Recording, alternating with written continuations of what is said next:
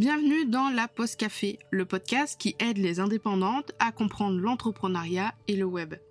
Je suis Camille, webmaster sous Elementor et WordPress depuis 2020 et mon job, c'est d'aider les indépendantes comme toi à créer, développer et gérer leur site internet.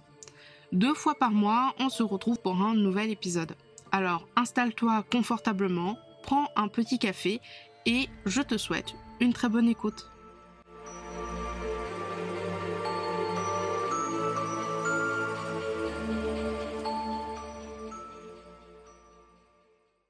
Bienvenue dans l'épisode Hello la Tech numéro 2. Aujourd'hui, je te partage un outil pour faire signer en ligne tes documents avec PandaDoc.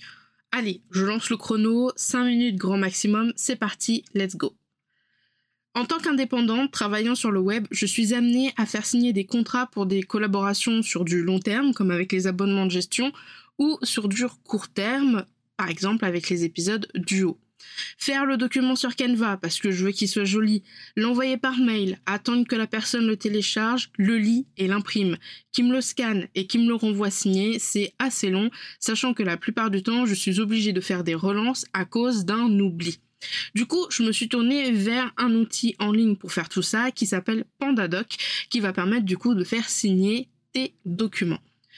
Grosso modo, maintenant, je crée le document sur Canva, je l'importe dans PandaDoc, j'ajoute le nom, le prénom et le mail de là où les personnes concernées, et ensuite, je peux ajouter des blocs, en tout cas pour la version gratuite, dans le document, donc des blocs comme une petite zone de texte, la date, les initiales pour paragrapher un document, case à cocher, un tampon ou encore un mode de paiement.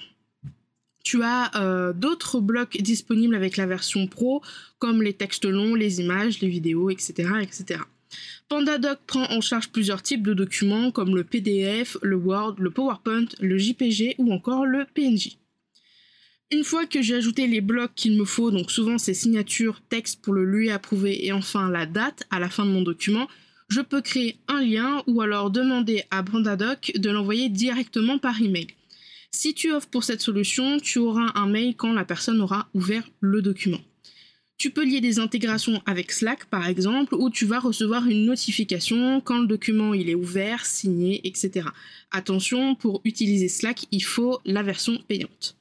La personne va donc recevoir un lien où elle pourra remplir les champs pour signer et une fois fait, plus aucune modification est possible. PandaDoc envoie le document signé à tout le monde avec une page en plus où tu trouveras un certificat sur la localisation, la date d'envoi, la date d'ouverture, la date de signature, euh, l'adresse IP, qui est-ce qui a signé et bien sûr les signatures pour faire office de preuve.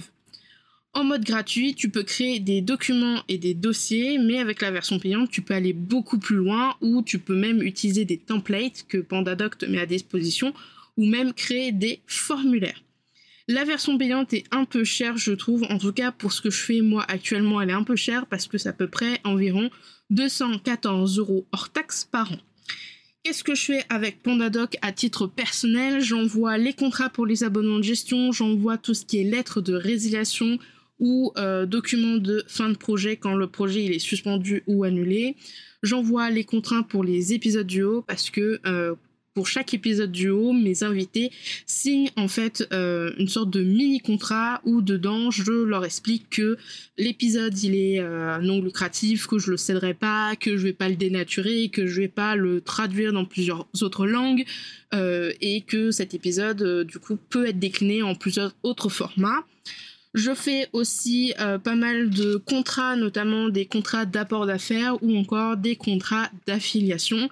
Et bien souvent, quand je participe à des programmes ou que je participe à des euh, programmes euh, d'affiliation ou de partenaires, souvent je tombe sur PandaDoc. Alors il existe énormément d'autres outils.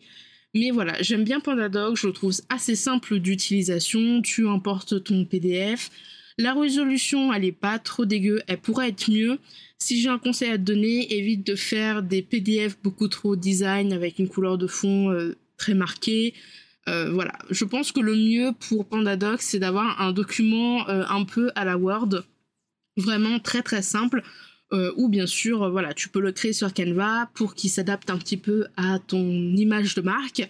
Sache que quand même dans la, version payante, pardon, euh, tu as déjà le fait de bah, d'avoir ton image de marque, ton branding. Donc, donc voilà. si tu veux signer tes documents en ligne de façon vraiment beaucoup plus simple, que ce soit tes devis ou alors peut-être des contrats, tu peux utiliser PandaDoc en version gratuite. Il est assez pas mal, enfin il est pas mal comme, comme outil. C'est déjà la fin, tu es encore là Alors merci à toi d'avoir écouté jusqu'ici.